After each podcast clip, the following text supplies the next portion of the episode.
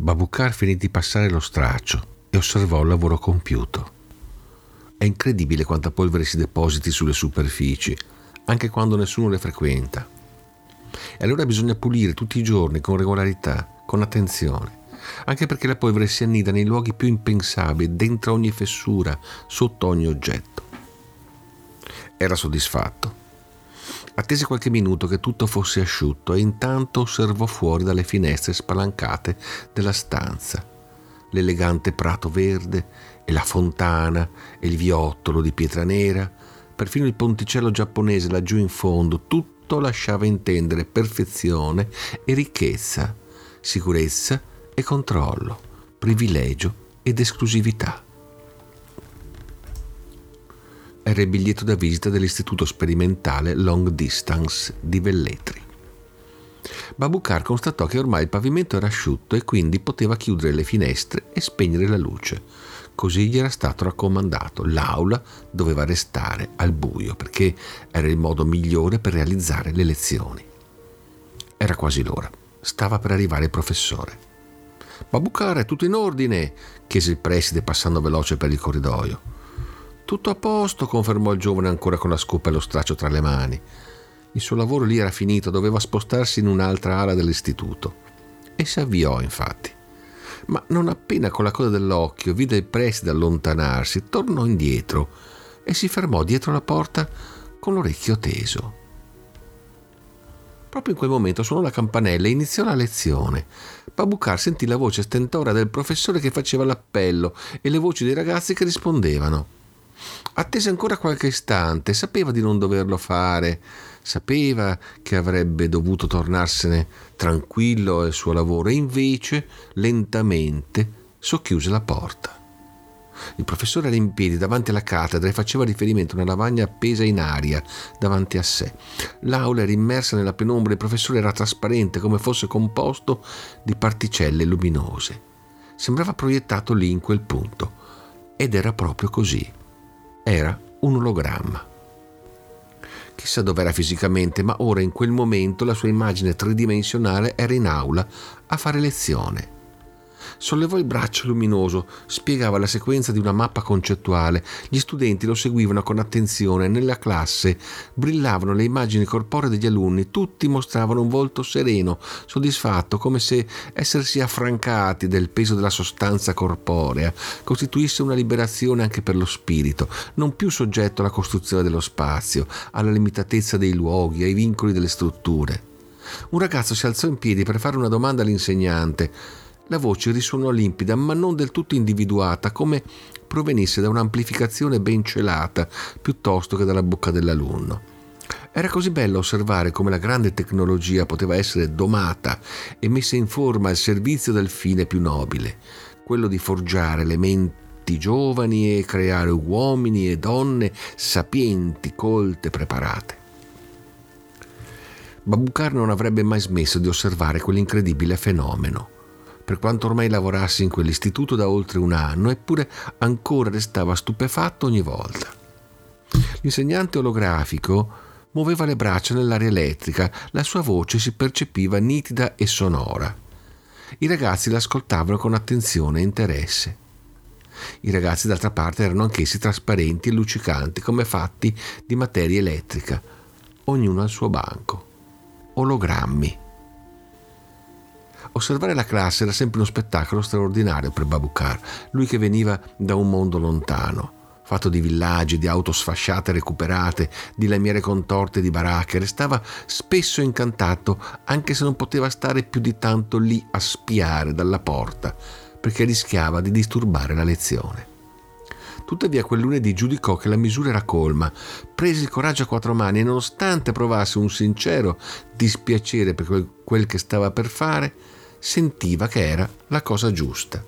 Non poteva continuare così, avrebbe impedito la lezione e questo davvero gli dispiaceva. Perché in quella scena di corpi luminosi che interagivano, che si muovevano, che alzavano le mani, che discutevano, che apprendevano, c'era un che di straordinario e di magico per lui, digiuno com'era di tecnologia. Era il momento, si era nel pieno della lezione, Babukar accese la luce. Immediatamente il professore ologrammatico si mise a urlare e poi di seguito gli studenti urlarono inferociti perché la luce danneggiava la trasmissione, i campi ologrammatici scomparivano e diventavano quasi invisibili solo alcune tracce, qualche sfavillio, qualche voce meno che fantasmi. I ragazzi urlarono, il professore urlò, ma Babukar non spense la luce. Lasciò che quelli protestassero, ascoltò con sofferenza le loro voci e pensò con dolore d'essere lui la causa di quell'interruzione che rovinava la magnifica perfezione di un evento speciale. Gli ologrammi si avvicinarono minacciosi a Babukar che ne intravedeva i vaghi contorni di luce, ma non avendo consistenza fisica non potevano fargli nulla. Aveva lui il controllo. Un povero inserviente aveva il potere di impedire il lavoro della classe più tecnologica del paese. Ma questa illusione durò solo pochi minuti. Arrivarono il preside e il vicepreside e strattonarono Babukar portandolo fuori dalla classe. Rispensero le luci e chiusero la porta. La, luz- la lezione poteva riprendere. Il preside furibondo pigliò il giovane per la collottola e lo scosse vigorosamente. Per fortuna il vice riuscì a fermarlo. Ma cosa ti è preso? Ti rendi conto di quello che hai fatto? Lo sai quanto è delicata l'operazione che avviene lì dentro? Babukar, bombardato da domande, che in realtà erano solo rimproveri, non sapeva esattamente cosa rispondere. Si era preparato un discorso, l'aveva pensato tante volte, ma ora che sarebbe stato il momento non riusciva ad articolare. Lo so, mi dispiace, non volevo fare danni. E allora cosa ti è saltato in mente? urlò il vicepreside. Finalmente Babukar trovò la forza per dare un senso al suo gesto. Voglio il contratto. Voglio essere messo in regola. Il preside sbiancò. Tutto si aspettava, tranne che quello stupido gesto fosse una vera e propria protesta. Il contratto, ma che dici? Me lo avevi promesso ancora mesi fa, me lo avevi promesso. Ma Babukar intervenne il vicepreside che aveva anche funzione di tesoriere. Lo sai che non è semplice, abbiamo margini limitati di bilancio. Per la tua posizione non è previsto attualmente alcun contratto stabile. Non possiamo assumere. Io voglio un lavoro regolare, voglio un contratto per poter affittare una casa decente e per avere i documenti. In fondo ho sempre lavorato bene qui per voi, non mi ammalo mai, faccio tutto quello che chiedete. Ho sempre lavorato bene, sono un bravo lavoratore, voglio il contratto.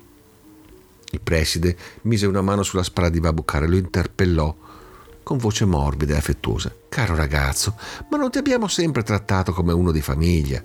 Ti abbiamo fatto lavorare anche se all'inizio non eri in regola, te lo ricordi?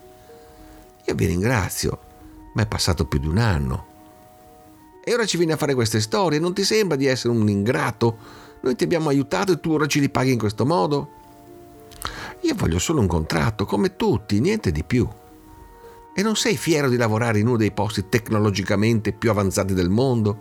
Non senti l'orgoglio di essere parte di questo grande progetto? Sì, è tutto molto bello, ma io vorrei solo un contratto di lavoro. Il vicepreside tesoriere ormai stava perdendo la pazienza. Babukar, queste sono le regole. Se vuoi lavorare qui, queste sono le condizioni. Spetta a decidere. Lo sai quanti sarebbero felicissimi di poter stare al tuo posto? Ma io, ma ci sono io e adesso voglio il contratto. Altrimenti, cosa farai?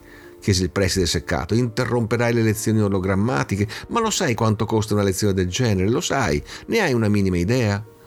Babukar era interdetto, non sapeva più cosa aggiungere. Capiva che la sua iniziativa si stava rivelando un fallimento. È il mio contratto.